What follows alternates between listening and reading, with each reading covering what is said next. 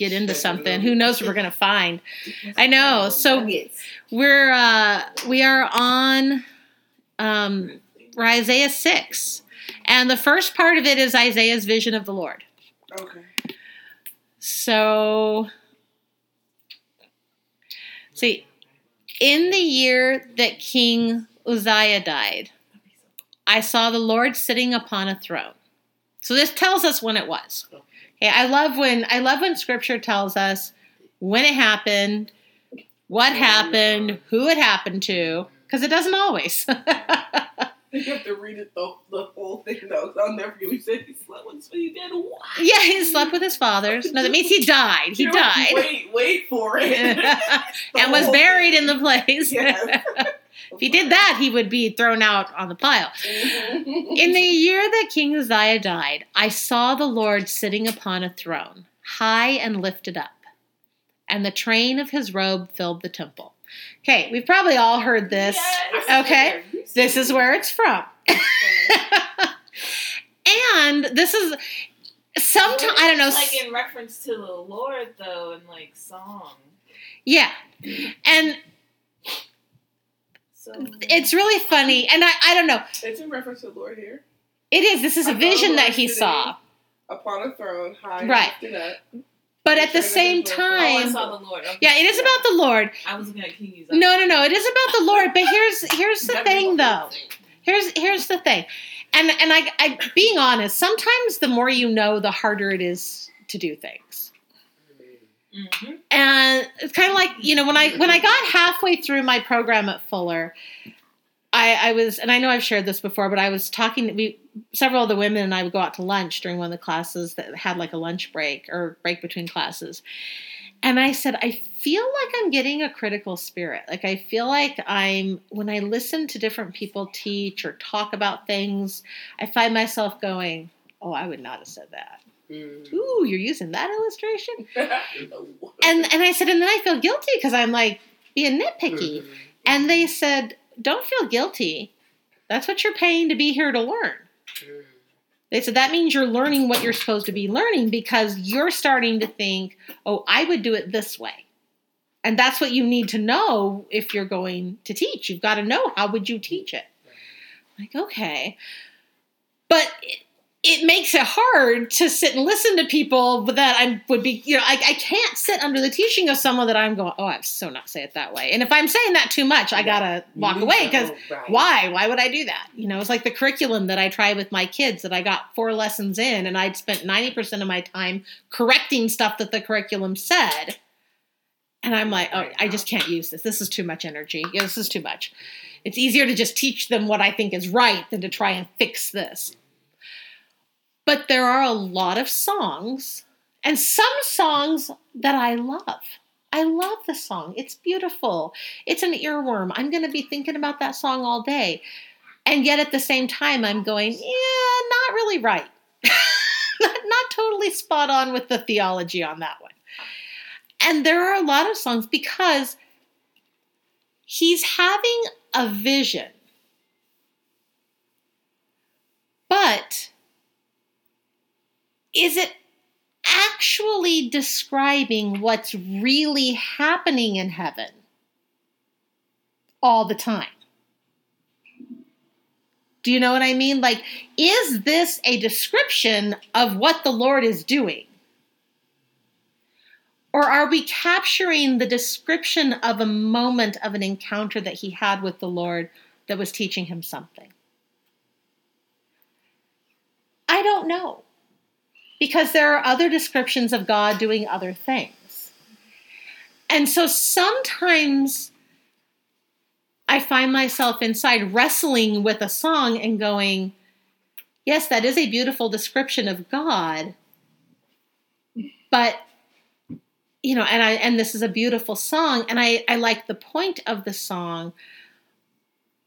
But very often what and it's not even sometimes I don't even have a problem with the song so much as what people then go on to talk about the song or teach about the song or say about the song as though the context for that verse is the song and not where it goes in scripture. Does that make sense? Mm-hmm. Like when you take a piece of scripture out and you make a beautiful song about it, mm-hmm. suddenly the context of that verse for us becomes the song. Right. Mm-hmm. mm-hmm. And we can get some weird ideas from that. We have to put it back into scripture and keep the con have the context for that verse and the song be the word of God. And so, like I said, so, sometimes I think the songs are flat out wrong, but sometimes it's more that the way pe- the way I hear either teachers or even people talking about it, it's like I don't think that's what that verse means. Well, I heard the song at this important time in my life, and it meant this to me. It's like it's great that God's word encouraged you in that way, but let's not define it by us. Let's go back to the word. So, this is the context for this picture. Above him stood the seraphim. Each had six wings. With two he covered his face, and with two he covered his feet, and with two he flew. And one called to another and said, Holy, holy, holy is the Lord of hosts. The whole earth is full of his glory. Okay, so where do we find that? We've encountered that a couple of other times. Revelation, Mhm. you know, Elijah. The well now, but now instead of a description of them other than the wings, they're the seraphim. So you know it's it's we have more context for this we we know about these creatures we know that this is what they do and they cry out holy holy holy is the lord of hosts Are they in the same place in Ezekiel and Revelation? they're in the throne room Okay. yeah Okay. and and at the same time maybe because you know why does he not describe the faces well because the wings are covering them Mm.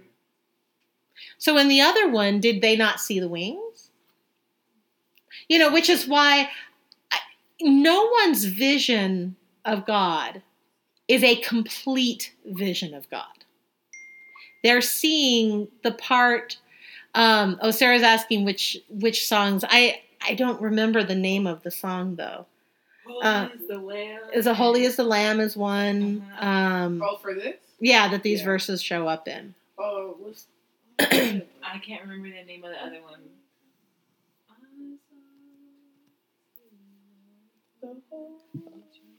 Uh, you are high and lifted up i know is one of them um there's a couple But others there's one that has Holy that is the part. The Lamb, holy, holy, holy Yeah. is the Lord God. Well, it says, is our Lord God Lord God Almighty. Yeah, it says the it's the doxology is yeah. it's the doxology Well, that used to close out verses What we listen to too, like I remember we were doing a series of like the truth behind hip hop, and it was talking about music like that and what's in it and stuff like that. What to be careful of. But he also talked about be careful of of music that that lifts your faith up too, Mhm. because you'll be accepting doctrines that have nothing to do Right. with the Bible, right but you think you're okay because you're listening to a Christian song. yeah and it is a verse Yeah. But it's but it's yeah. That's what I, yeah that's what I, was, Yeah, I that's what I say about we've got to make sure that we remember that the context for the verse is the word of god not the song But then the wrong context could get embedded in you through song, so then it's hard for you to let that idea go when you're confronted with the truth. Well, and yeah, and and that's why that's why you know Scripture says, "Be like the Bereans, take every thought back to the Word of God and say, okay, where does this fit?" And and it it, it does make it sometimes hard to listen to songs, but there are sometimes I'll be like, yeah, I don't totally agree with this song. It's a good song, you know. Yeah, right. And Yeah, I agree with words. some of it, and it's nice, you know. I'll change the words. Too. Yeah, change the yeah. words. Sing it right over Yeah. Yeah, I have. I, I wrote a beautiful, a beautiful away in the manger that is all about. It's set in Sukkot, not. Yeah. so, so holy, holy, holy is the Lord of hosts. The whole earth is full of His glory. Now let me see how I'm going to. I don't know if this is going to let me. Where is it? Shoot. Okay. I've just got to make sure. I don't know why it's not doing.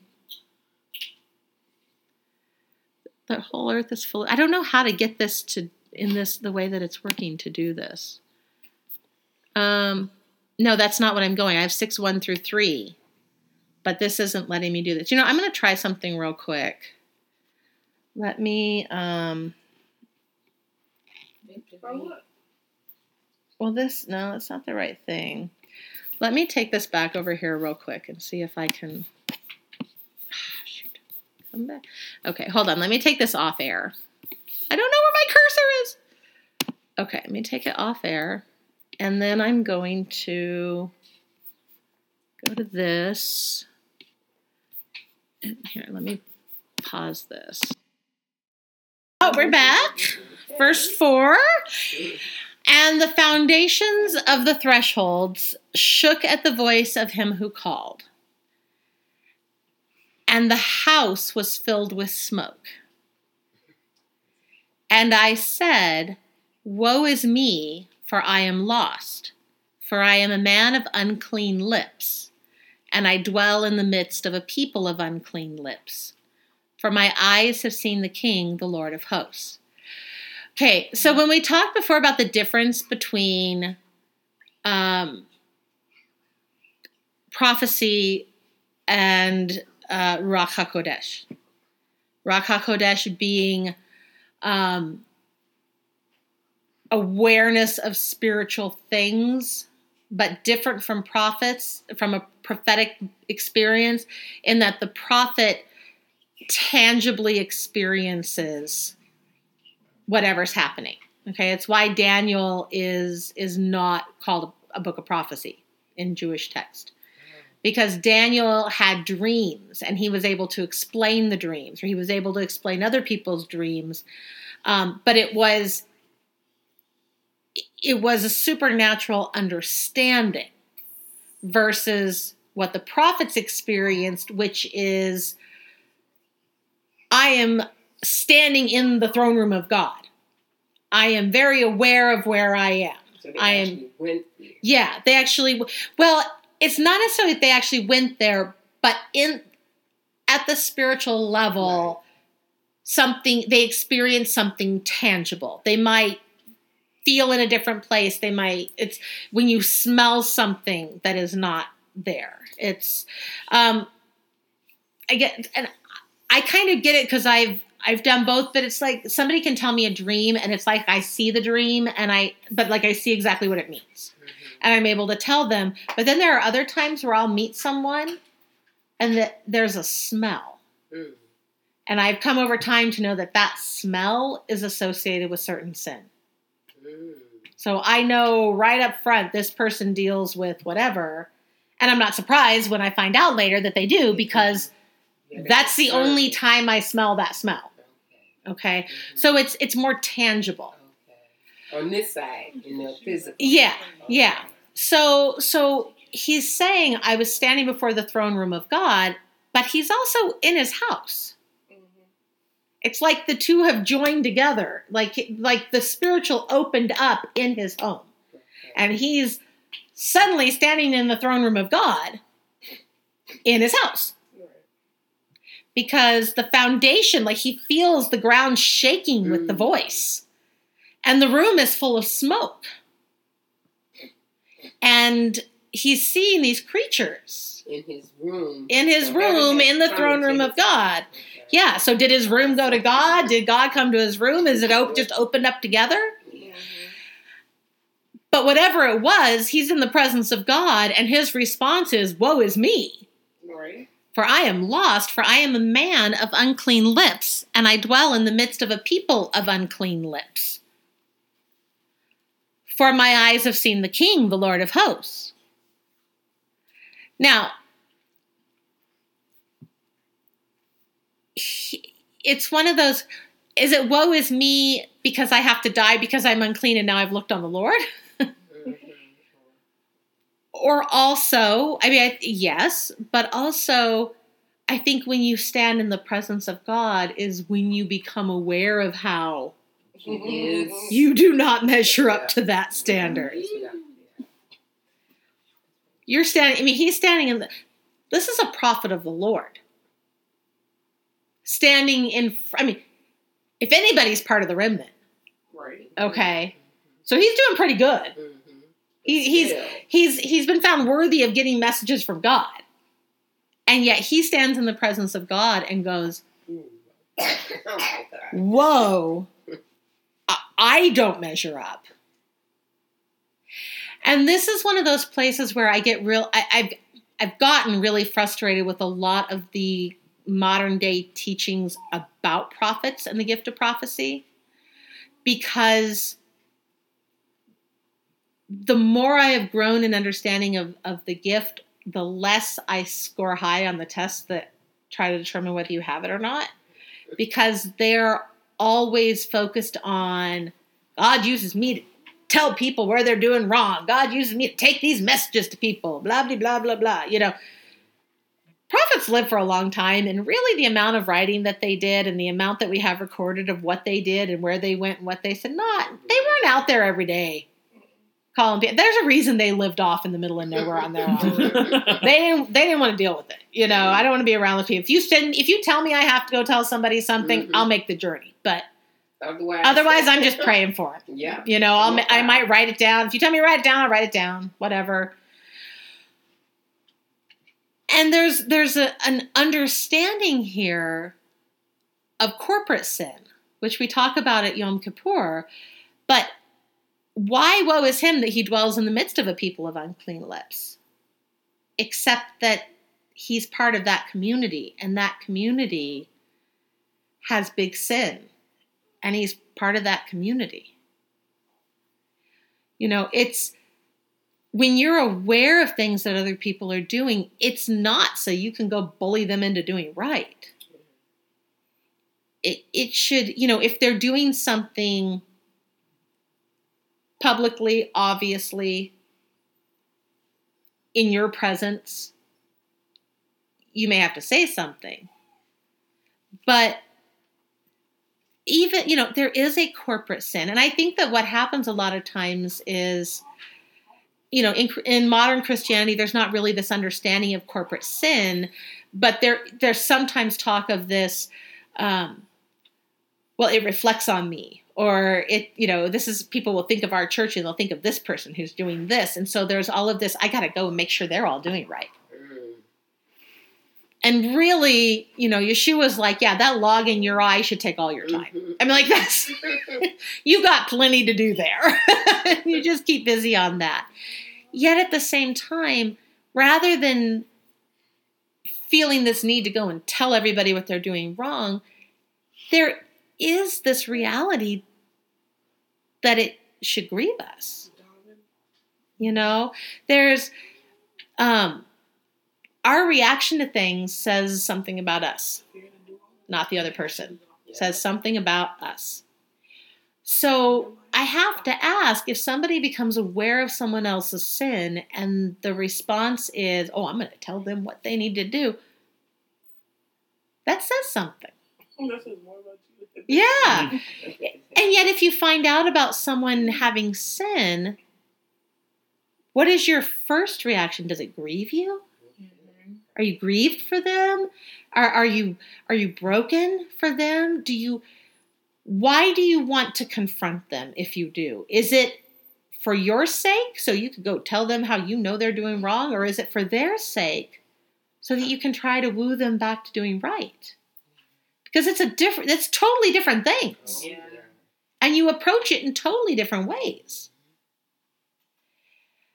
And and this is where I feel like so many people are are like slightly sideways missing the heart of God. Especially when they read the prophets and they're like, see, God's saying they're doing all the wrong stuff.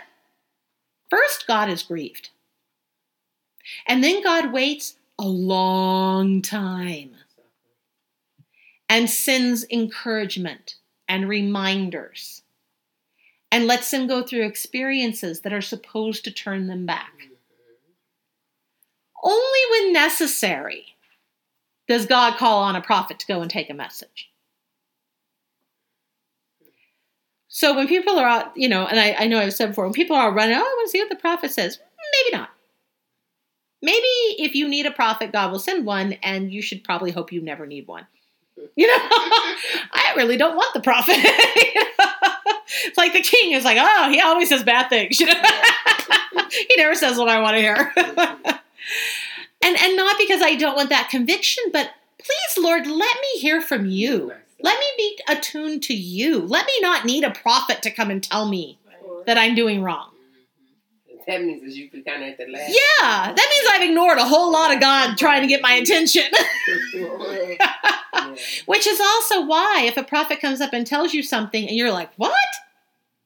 You you don't just because they call themselves a prophet, you don't need to believe it. Right. They may not be a prophet of the Lord, and they may just be a scammer. I don't know. You know, or maybe they're a prophet of something else, and you don't need to listen because if a prophet tells you something that's convicting, you already knew. You already knew you weren't doing it, and you'll hear it and go, "Oh, not what." Hopefully. Hopefully. Yeah. Hopefully. Yeah, but I mean, if you hear it and they go, and you go, that's out of left field. It, it's they're probably not hearing from God mm-hmm. because Do you think that a prophet has to be the only one that prophesizes? I mean, because I know, like, the Lord tells me things about my, my kids, right, and I mean, and and I wait a long time until He says, "Okay, you got to tell them." Like, okay, well, you you know, when you just yeah. Well, that is Ruach Hakodesh. That is that is what is called prophecy, but really is the Lord giving you words of knowledge, and and and this is part of the thing is in the church we've confused those two things. Mhm. people think that having the gift of prophecy means you know things about people. But when Paul is talking about life in the spirit, Mhm. The whole idea of Ruach HaKodesh in the ancient Jewish mind was an, being in tune with God, having an awareness. He lets you know things about people. The prophecy, the gift of, of the, the office of prophet and the gift of prophecy really is that experiential Okay. element to it. But but even with someone who has a word of knowledge, your kids know what they're doing. And if they know that God's word says something about it, they're very aware of whether they're in agreement with that in their actions or not. So it's so at the point where God has you go and talk to them, and knowing you tells you how to talk to them. Mhm. For two years. They're not yeah, but they're they're not going, What? What are you talking about? I'm not doing that. I don't even know what you're talking about. Right. They, keep saying They know what they're do- doing. Yeah. Okay. And there there is a time when you be I mean, this is why I think I think that the whole idea of Matthew 18, when you go to them alone and respectfully and privately, I think there is supposed to be a tone of, are you aware that, I mean, God's word says something about this. Have you considered that? Are you aware of that? Do you know that? Or if you know the person knows that, there is still that honor, that honor society respect of going privately and saying, mm-hmm. I know you're aware of this. I don't understand. This is what you're doing. This is how it's hurting me. But they know what they're doing. It's not like they're going to go, What? Yeah. You know? and it's if somebody comes to you, it's also okay. Just because somebody, honestly, see, six words, the six words that most pastors have learned to ignore. God told me to tell you. Mhm. 90% of the time, you're about to hear what they want to tell you. Yeah. But if they put God's word in front of it, you can't argue with God. Mm-hmm. They think they have control. Yeah. And and there is this weirdness, and we've talked about with like the, the LA preachers where, you know, the, where he says, by the inspiration of the Holy Spirit and my own good common sense, I knew we were supposed to go do this. It's like, mm, not the same thing. That's wrong. Yeah, stop saying that. No. you know, there was there there was a video, there was a news report this weekend. I- I'm I'm no, we're recording. I'm gonna say this, but there was a news report of this guy somewhere down south. I forget what where it was, um, who got called out on a as a tow truck for a woman who was a, a, a woman with disability. She had a disabled placard hanging there. She was stuck on the side of the road, and when he showed up, she had a Bernie Sanders bumper sticker. So he left her there and said he wasn't towing her. What? And told her because she had a sticker? Well, no. Well, he yeah, he came back. He said, "I, I, you're, I'm not going to tell you." And she, and she thought something was wrong with her. She's like, "What's wrong with my car that you can't tell me?" Mhm. And he's like, "No, you're a Bernie Sanders supporter," and he Wow. left. So in the interview, and you can see it online in the interview, and this was what upset me about it. And this was I actually posted on Facebook about it, and this is why. In the interview, he starts out saying, Something came over me in my heart, and I'm pretty sure it was the Lord telling me to leave and Yeah. leave her there. Then later in the interview, he says, Well, I've been burned by you know some Bernie Sanders supporters because they didn't pay me after I told them. And so, which is it? Mhm. Was it a monetary thing? Was it a prejudicial thing because you don't like Bernie Sanders? Or was it God telling you? Because when you lead with God told me, you better darn sure make God sure that God's telling you. Yeah. And God doesn't tell you to treat people that Exactly. way ever. or Well, he says he didn't know she was disabled, but even then, he would have sat there so she wasn't alone, but he wouldn't have told her. Wow. And so I, I said something on Facebook, and it it wasn't very nice. But I basically said, "Let's get this clear. God will not ever tell you to act like a douche. that is not God inspired. If you're being a jerk. Don't give God glory for that because it makes Uh, everyone who says they love the Lord look bad. And it's not that I, you know, not that I care what some guys, but seriously, don't give God credit for your jerky behavior. I mean, if you want to be a jerk, be a jerk, whatever. If you don't think you're being a jerk when you do that, fine. It's a free world, do it. But giving God glory for it. Well, that just puts you in mind of Boy, down south. I feel sorry for I'm him. like that. Just Yeah. puts me in mind of- And that is, my heart breaks for him because how disconnected from God are you that you think that welling up anger in your heart that says, I'm not towing this person is God? Yeah, Who is your God? that's exactly. I was going to say it's his God, all Hang right. this person. Yeah. That's what I just told her. Yeah, that's what God wants me to do. That's what that puts me in mind. No, no. And what really breaks my heart is that somewhere along the line, he's encountered some teachers who told him that that's who God is. And somewhere along the line, he's skipped huge portions of the text in the book. If even. Right. So, so on the like, yes, I feel angry towards him, but then the more I meditate on it, I feel heartbroken Yeah. for him because he doesn't have an understanding of the God of Scripture. So, Isaiah's response here is, Woe is me! I am lost.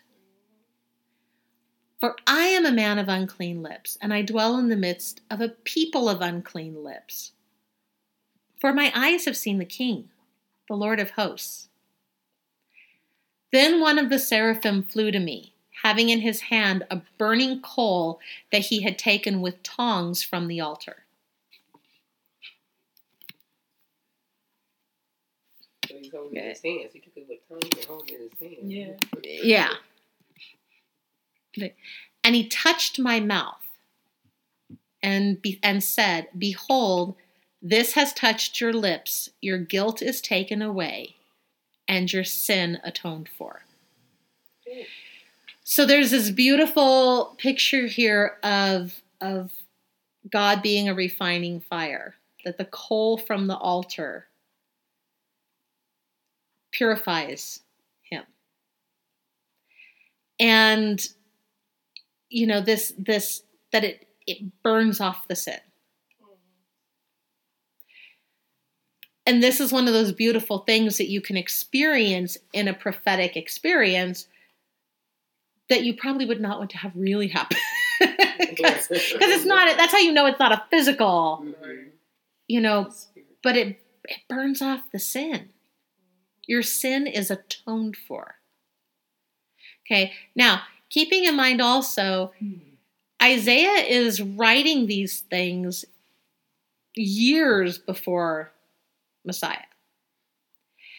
And these are some of the things that that challenge any effort to bridge that gap between traditional Jew and and you know, Christianity or even messianic believer is when we talk about things like, you know, when people say, well, you couldn't get saved till the New Testament. No. Talked about in the same way in the Old. Not always translated the same way. But the words are the same. And right here, Isaiah is told your sin is atoned for. That, that's kind of right there. Yeah. He's good. You know, is he fully aware? And Isaiah, you know, there's a lot of the messianic understanding and a lot of the words that the New Testament writers, a lot of the text that they reference is from Isaiah.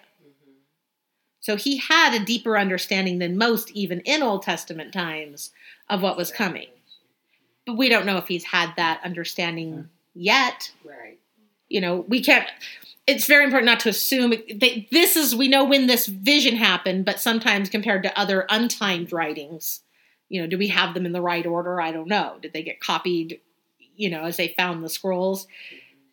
But at this point, back with King Uzziah, he's he's atoned for. His guilt is taken away.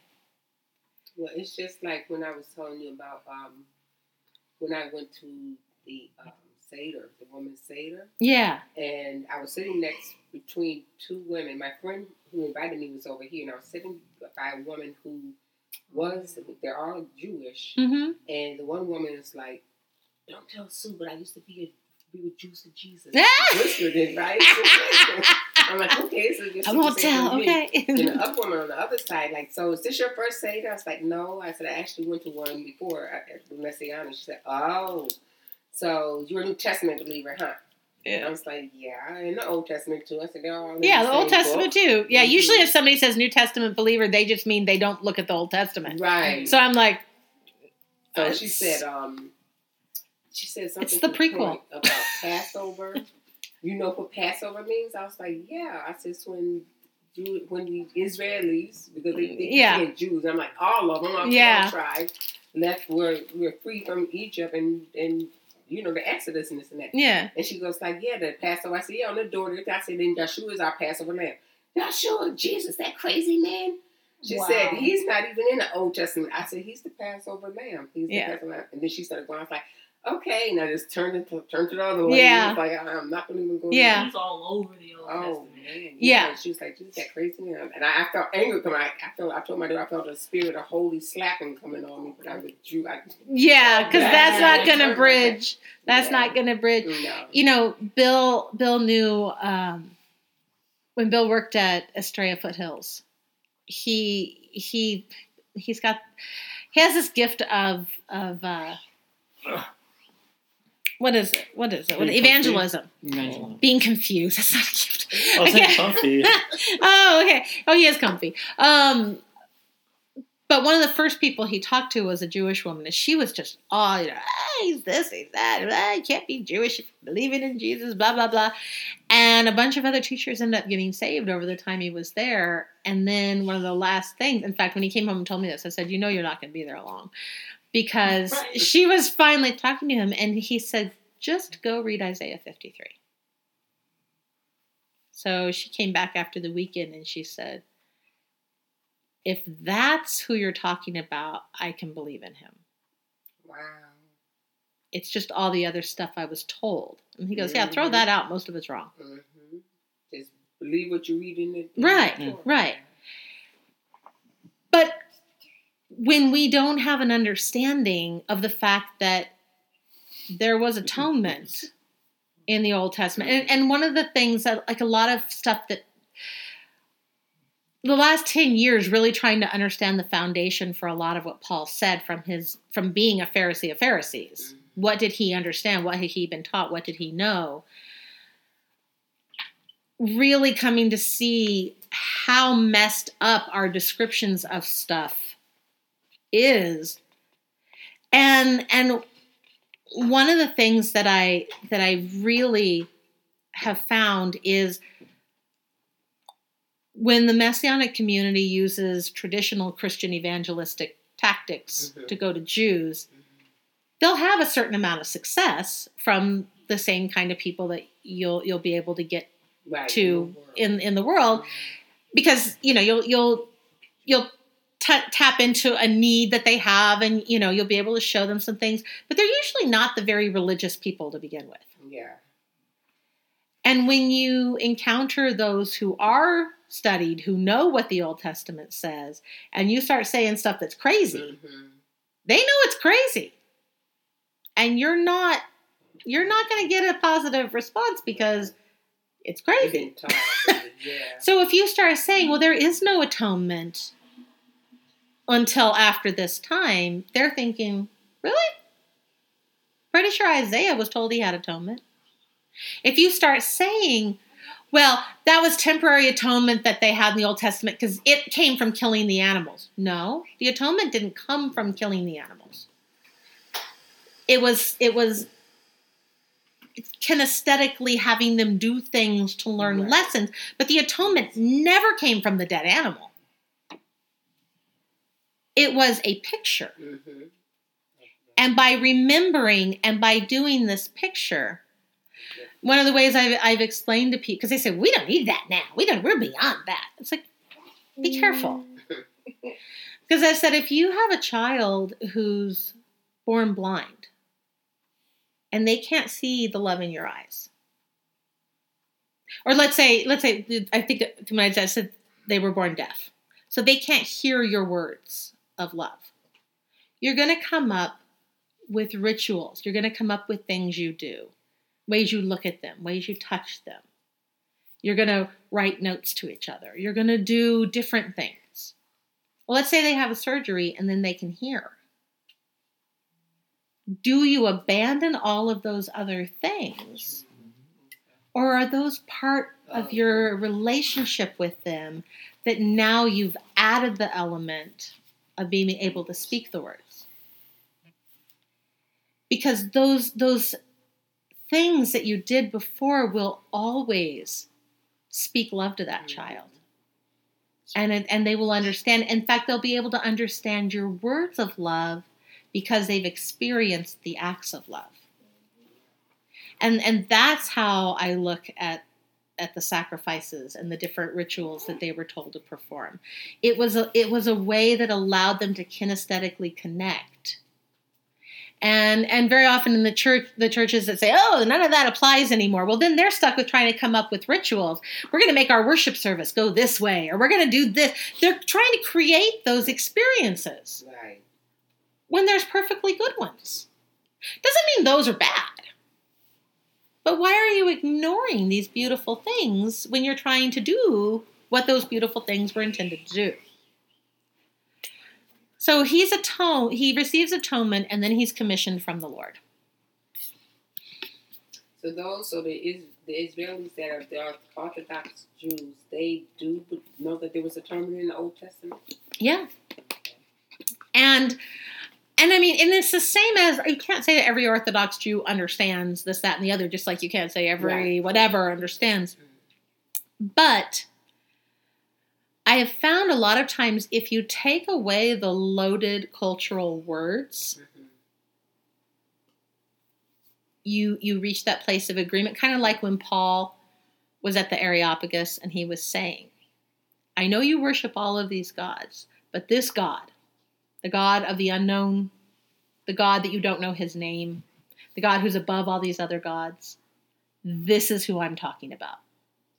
Okay, he didn't come in and tell them, your culture's all messed up and you're wrong. You got to come over and do it this way. You got to understand that this is the way it's supposed to be done. Don't, you know, you're wrong for.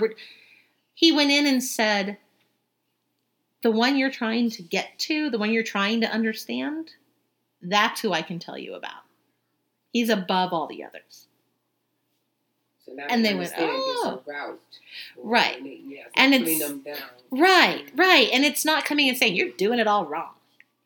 He's coming because they're they're doing what they were taught Right. to do. That was their culture.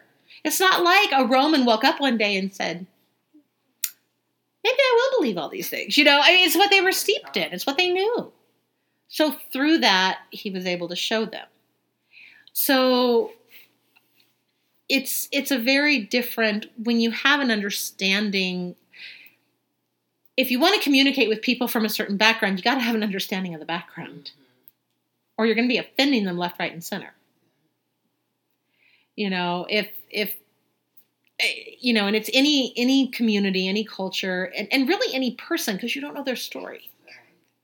That's why just because you're aware of a sin for someone, you know, doesn't mean that you need to go in and all gangbusters. I'm gonna tell you what you're doing wrong. Really? Who do you think you are? you know, how do you get to tell me it's wrong? And this is the problem when within the church people think that they're supposed to go tell the unsaved what they're doing wrong. The unsaved never signed up for it. They never said this is what I want to live by. They didn't take it upon themselves. You can't force them to. The more you try to force them, more they're going to resist it. Because to them it will feel like bondage. To them it will feel like a heavy burden because they've not embraced it themselves. And we don't have, and this is what Yeshua kept telling the Pharisees stop putting a burden on people. Stop heavy, you know, putting these heavy things on them that are that aren't even God's God's law is light and easy to carry. It's a joy for those who embrace it and understand it.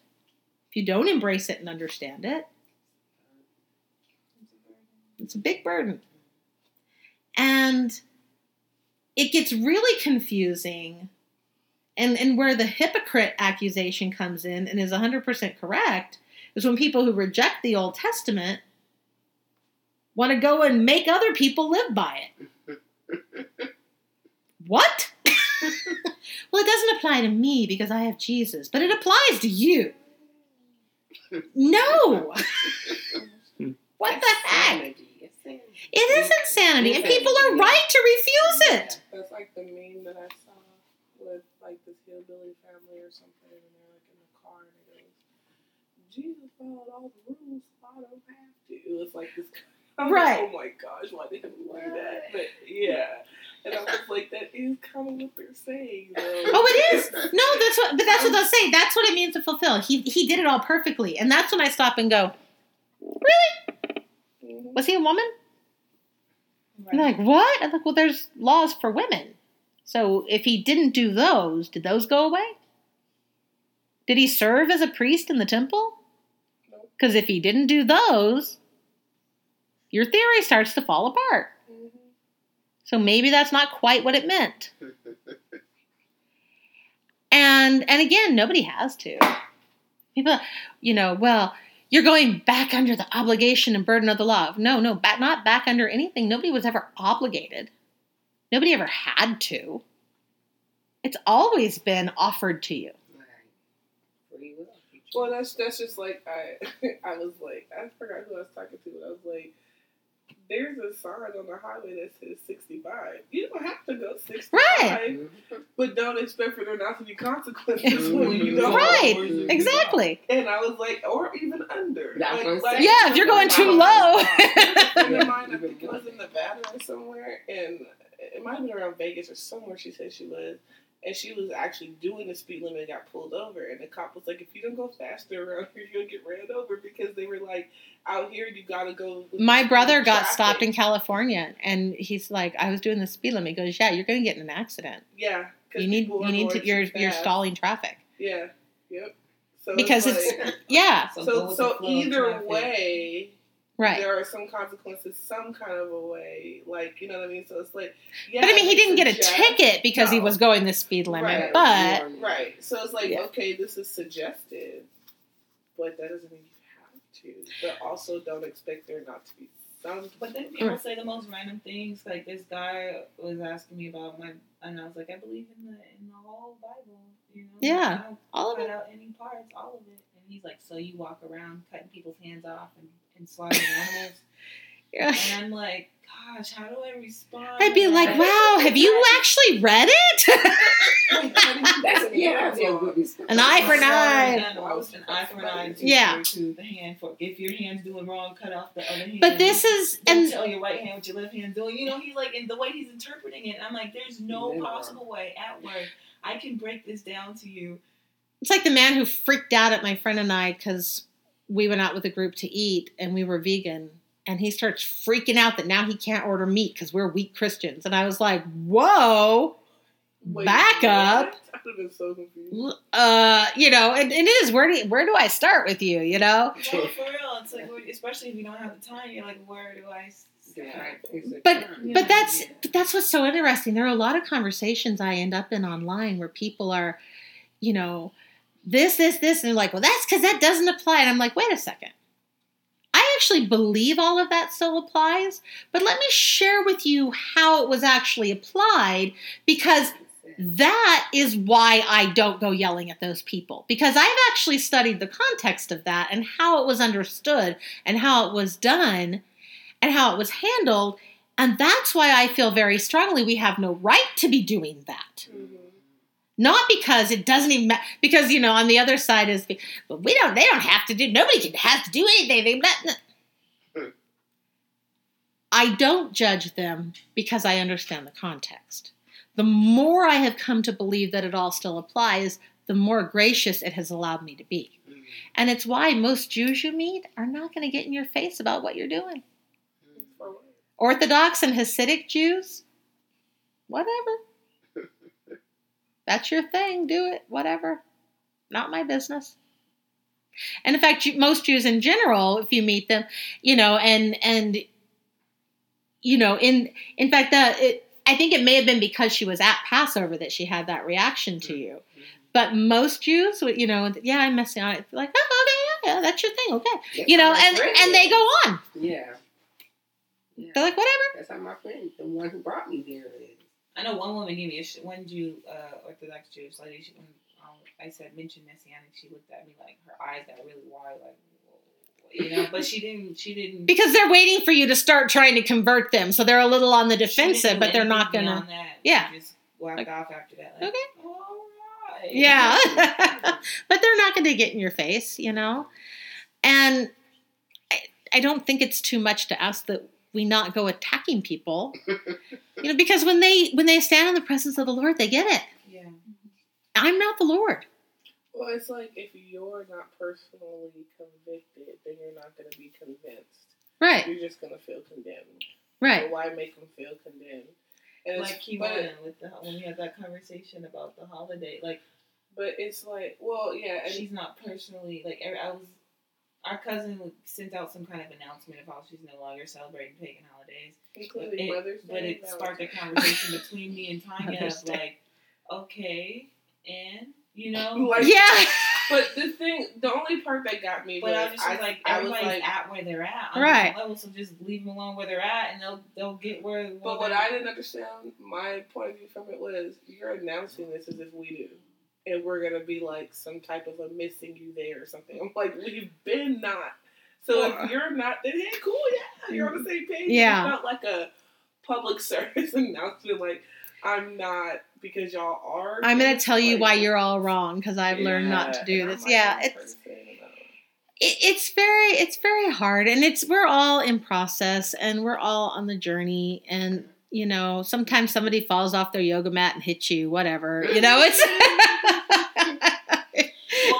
how you were saying, you know, you you go through transitions, and then you're like, it it sometimes it hurts because you know you're going somewhere that people won't, that certain people you love or care about won't be able to go yeah to because they don't have the level of understanding that you have, and then on on one hand that's okay, and then on another hand it's like Frustrating.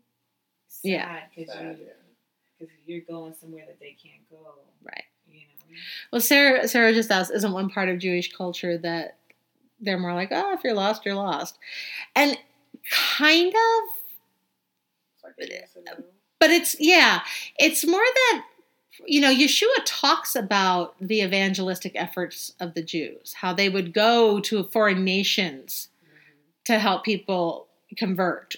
But then once they converted then they would put this heavy burden on them and he was challenging how they were doing it and i think part of of that perception now with judaism is because modern judaism is as young as modern christianity um, it's more that my understanding is more that rabbis today see their job and their primary responsibility as keeping the community together while they're not in Israel. Mm. And very often, what they'll actually say is they believe that God can work things out with each person, just like He did with Abraham. They, they don't feel an obligation to, they're culturally and, and doctrinally, they don't feel an obligation to get people saved. They believe that's God's responsibility. It's their job to keep the community together in diaspora and and not um, not leave people without a cultural community. Mm. And so it's a very different approach. And you kind of can see it in different churches. Some churches are more about providing the community for the people who are there, and some are more about we got to get everybody saved. Yeah. And you see denominationally the differences that that creates. Yeah. And and unfortunately, there are often these lines. Sometimes the communities that are more about keeping the community together and meeting cultural needs have aren't evangelistic because they've abandoned a lot of those beliefs or the need for those things, but not always. Sometimes it's more of a your job as believers is to go out and share your faith Right. with others Right. We'll our job as the church is to provide community and and keep you connected and and meet your needs. And and so i mean it's just there's very different communities that you encounter. It's just i think in general because you know judaism is is the one nation that has kept a national identity even when they didn't have a country. Mhm. like for all of time. And that's that's a very unique situation. And i think that a lot of that is because of that shift in perspective that that the leadership took of it's our job to keep them together. So um so going on to the to the verses it says i heard the voice of the lord. So he's just been atoned. And he says whom sh- the lord saying whom shall i send? And who will go for us then I said, Here I am, send me.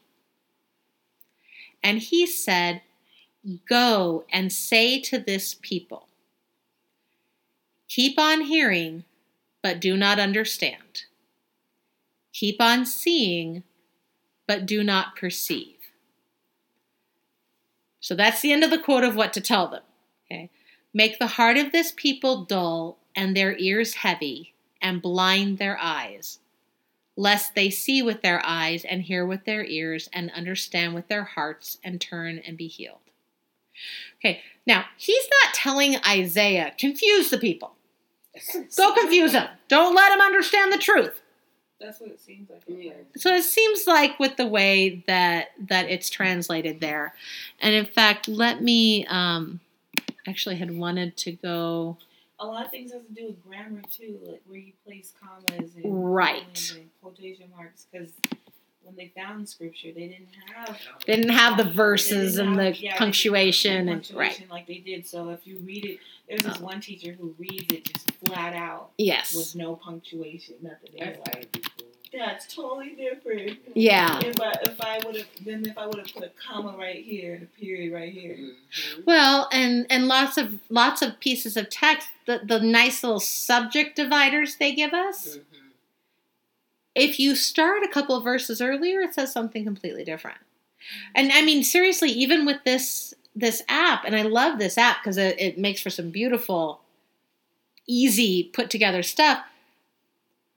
But very often, when I'm pulling the text in, there's different names for how that's divided, and it'll divide the text up in different combinations depending on what tone you want to present the scripture. I choose what what like one of the one of the chapters that we did recently was one of the earlier Isaiah chapters it was either you know god instructs these people or like god instructs the women or broken up slightly differently it was Mhm. the women lead israel Mhm. astray you know it was like whoa okay so we can you know i tried i tried to divide it up the way that i understand the text to be communicating and the message that I believe he's he's giving, but um,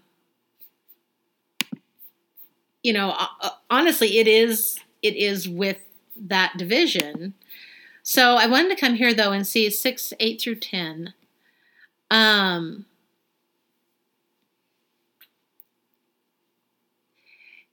they have go and say to this people, "Indeed, you hear." This and this is a this is a different translation, okay?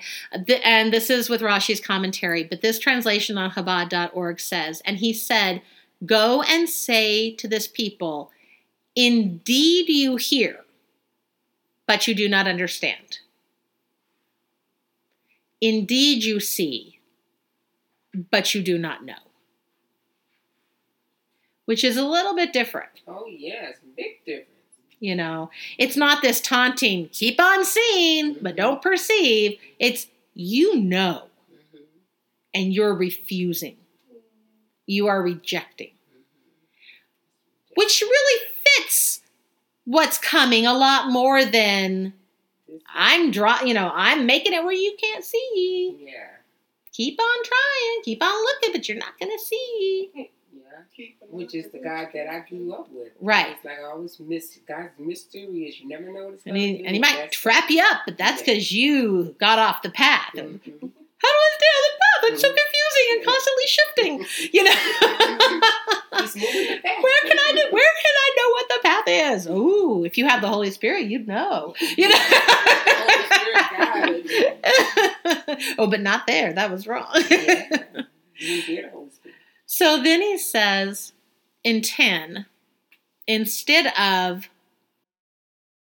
Yeah. Hearts are dull. It's telling you. Yeah, and then he says, This people's heart is becoming fat.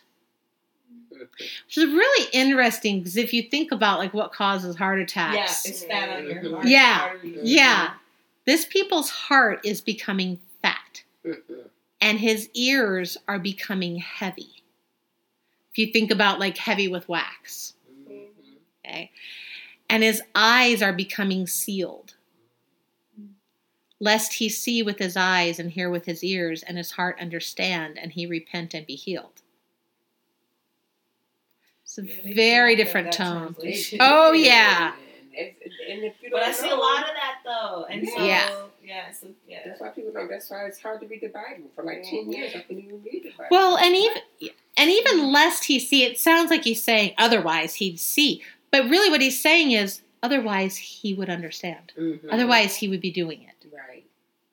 And this is, you know, we've talked before about the whole idea of the eyes as the window to the soul, that dim eyes have a dark soul because the light can't get in. So his eyes are becoming sealed. His heart's heavy with fat. His ears are plugged. His eyes are closed. Otherwise, he would do different. So, here, moving over to here. Then I said, How long, O Lord? And he said, Until cities lie waste without inhabitant, and houses without people, and the land is a desolate waste, and the Lord removes people far away, and the forsaken places are many in the midst of the land.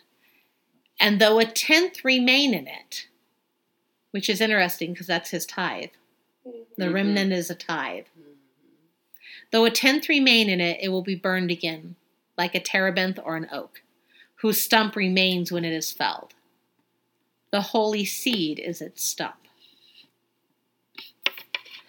So wanted to come down here, and he says in, in this translation, he's, and I said, Until when, O Lord? And he said, Until cities be desolate without inhabitant, and houses without people, and the ground lies waste and desolate. And um, in Rashi's commentary, it's interesting. Until when he says, Will they make their heart heavy and not listen? And he said, I know that they will not repent until retribution comes upon them and they go into exile, and the cities will be desolate without inhabitants. So that's Rashi's understanding of that. That God's saying, I know that's how far it has to go. Not because God wants it, that's what it's gonna take. what it's going to take. So this is still a picture of what has yet to come. At this time, yeah. Yeah. I mean, like for now, for today's. Um, this is actually talking about uh, the land, the people, the, you know, the Jewish people going into diaspora, where they were sent out of the land. yeah, okay. So, so which, yeah, so this has happened at that time. Um, like right. This isn't something Yeah. still coming for us at this, and now at the Well, same see, 'cause, time, you know, some stuff is dual. Sometimes it's Right. talking about that period of time and what's going to happen, and then you read in the Bible what happened. And, Repeat that history repeats itself. and then yeah, like so then maybe there's I yeah, I this is definitely reference to now. for that time. I think if if you take a reference for now, it will be that very often we are also the stubborn. Mhm. and that whatever's Yeah, going to come isn't going you know they're not going to get it until they're everything's desolate Mhm. it won't look the same there you know Yeah. it's not the being sent out but it's you know like in your own personal. and i life. get i get frustrated because people say oh somebody sometimes they have to learn the hard way and yet that i have come to understand that there's a difference between what we often talk about as learning the hard way and what God talks about as learning the mm-hmm. hard way. I have to learn by doing. I have to make the mistakes to understand why this isn't a mistake and how the like with sewing. I have to I when I'm trying a new pattern, sometimes I have to rip it apart three times. Yeah. Now it's gotten better the more I've been sewing. But when I finally did Fiona's first leotard, I literally had to remake it three times. That's like a crochet. Yeah. Yeah. You gotta rip I'll- it. Yeah. Start getting it. And then the Technically, like, that's- where did I drop a stitch at? Because it starts. And technically that's learning the hard way. Mhm. Learning by doing and making mistakes. That's a good thing. Yeah. God gives us lots of room to learn the hard way. yeah. That's different than not learning the hard way Mhm. because these people are not learning. Right. They are not wanting to learn, they are shut off to it. So, learning the hard way is not a problem Right. Because you're learning. Right. But we discourage people from making mistakes when we talk about that.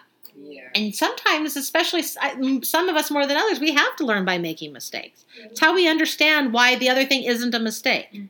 Yeah, it's like as parents, that's why sometimes it's hard to let our kids make mistakes, and it's like sometimes we have to let them Right. and have to, you know, Especially because if we don't, they don't. They don't they ever really grow. learn. They don't grow, right? We And that's why the. Shema is here. Understand, obey. The learning the hard way takes place in the understanding part. Mhm. And when they understand, then they can obey. Mhm.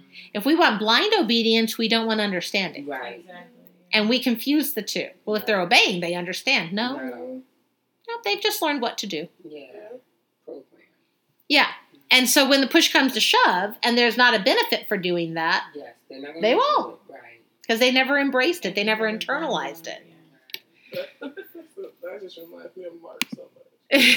Stop jumping on the hill. Okay. Stop jumping on the. I said, you know what? Seriously, stop. Fine. I just watched him jump on the house. Bam! I said, what did you learn?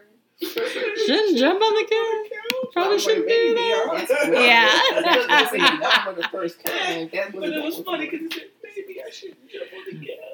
And in my mind, I'm Maybe. like, probably going to have to fall again. Cause that Yeah, probably maybe. three times. Yeah. You know? Yeah, he didn't get it yet. And then the next time he hits his head, he goes, okay, I'm going to. I should probably not do that anymore. But that's the end. That's the end of the text. So, so uh, you know, I think there's a, there's a lot in there to think about, and and a lot of just. I, I feel like so much of, of the church wants wants to send prophets out with the translation of you know go to, well you're not learning Mhm. you're not gonna learn obviously you're gonna learn the hard way and I think God wants to call us to a prophecy of compassion, a prophecy that says, and and that allows people. See, this is the problem with the world too. If the church tries to go to the world and demand that they act according to the Old Testament that they've rejected, you know, if the church has rejected the Old Testament but wants to go tell the world they have to live according to it, it's creating this weird dynamic with people. Yeah. Well, that's like a parent telling a child, don't do it. Yeah, do as I Do say, not as I do. Yeah. Mhm. You should never smoke cigarettes. Yeah. right. what are you? And the world isn't a bunch of children. They're looking, going, Why are you trying to hold me to stuff you say doesn't apply? Yeah. Yeah. Well, it applies to you, but not to me because I have Jesus. Now, if you want to have Jesus, then I can go ahead and do it. Well, no, because your thing makes me uncomfortable. That's why I Okay. had to start changing my lingo when I talk to them because I go, don't say that word. And I shouldn't say it either. So we're both going to work on Yeah, it. Yeah, we're both gonna work on it. My But- daughter looked at me like, what do you mean? I just heard. Because she goes, Mommy, I'm Stop! Oh, I should not say You that know what? I'm not going to say that anymore. Let's make a patent. It's pee pee. Yeah. Teaching and learning. But right, Yeah. but but when we go to the world, when we understand that some people in the world and some people in the church and Mhm. some people in our lives aren't going to learn until they go it's it's the idea in recovery of letting people hit their rock bottom and not enabling them Yeah. Mm-hmm. if we're afraid of them suffering the consequences of their choices we prevent them learning Exactly. we prevent them getting to that point that they need to get to Right. and it is hard to step back and let it happen but that is love But that's what God does. That's what God- and that's what God's saying here. parent- parent too. he's saying i know they're not going to learn until this happens Yeah. So go tell them it's time. I mean, that's really what. So those people who are gonna possibly get it before it yeah. have that last chance. Yeah. Mhm. He's not springing it on him. Go tell the people, Mhm. I know this about you, and it's time. And there will be some who go, I don't want to go through that. know You know, right. maybe I I, have a brick walk already. maybe I could. Almost. Let me explore my options. Okay. So God sends that. Ma- that's compassion. That's grace. He doesn't have to do that. Right. That is great. But what's about to come isn't punishment. It's the natural consequences they have been running towards, and he is not going to block it anymore. Yeah. And that is such a different heart of God Mhm. Then we- I- than what a lot of us were taught. He is not the angry God of the Old Testament, he is the patient, Yeah. Long suffering. long suffering, gracious, always faithful God. Because even when this happens, he has not abandoned them. And he's only letting it happen so that they can learn and come back. Yeah. He's letting them hit their rock bottom. Yeah. Oh, Otherwise, that's it's like, so oh, that's like sitting back straight and being anyway. why'd you let this happen? Like, I've had those moments, and then I'm like, and I'll sit down. Because it means God knows you're and He'll ready. be like, and you know, or why'd you do this to me or something? Mhm. And he'd be like, I did. And then I have to think like, Oh, I did this. I did this all myself. I am a master. I stop. I am a master of orchestrating chaos in my own life. And I have to turn- I blew through. Was my light really red? When we turn it over to the creator, I mean, if you think about it, we're all just spiritual episodes of hoarders. Yeah, we gotta have God come in Yeah. and clean it and up. throw all the trash away, Yeah. and sh- and but we've got it just like on the show. They make the person engage with it Yeah. They do. because if you throw it away, they're gonna panic and go pull it out of the trash can. Yes. And then, and, and they'll be like, "Can yeah. you can you part from this and Can you let this go? and and go over And what if they can't, they let it go. Right? They let them keep it. Yeah. Yeah. unless it's like a cat skull or something. Like, Right. oh, you can't keep that. But Yeah. You know, but it's but it's also God is incredibly gracious because He does not film and air our episode of Hoarders in a one hour trauma. You know, He's He's gracious and gentle and private, and gives us opportunity after opportunity, and and. And yet, one of the things we hoard is the right to not do that to other people. And frankly, until we let go of that, it becomes very hard for us to focus on our own. Because we've got plenty, we've each got plenty to keep us busy for the rest of our life. Yes. Mm-hmm. And frankly, one of the things that I found myself thinking in response to the to the news thing I was telling you about is when you're really a Christian, you shouldn't have to tell people. And they shouldn't know it because you're yelling at them about what they're doing wrong. They should know it because you're focusing on you doing what's right. you, ha, you know, have a goal of not ever having to tell anyone you're a Christian Mhm. and just focus on how you live. And you will be a bigger testimony than you can imagine because people will come and ask, Why are you doing that?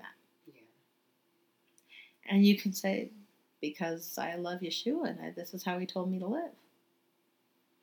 And then they want to know more. Because if you're doing that, your life will have order and peace. You'll be loving Joy. them. hmm They will feel convicted in your presence, but not condemned Right. because you're not speaking judgment at them. Right. But they'll become aware of things in their life that aren't right just because you being there means the Holy Spirit's there. That's that saying, go out and Yeah, but evangelize come when necessary. Use words. Right, right. walk in the room Say and- say it again. Go out and evangelize out throughout the world, evangelize when necessary. Use words. Mhm. Yeah. Your life should be a That's the life. part. Yeah. And wait. Okay, can you wait a minute? You do this every week. David. So I'm gonna go ahead and do the blessing and and turn off the recording.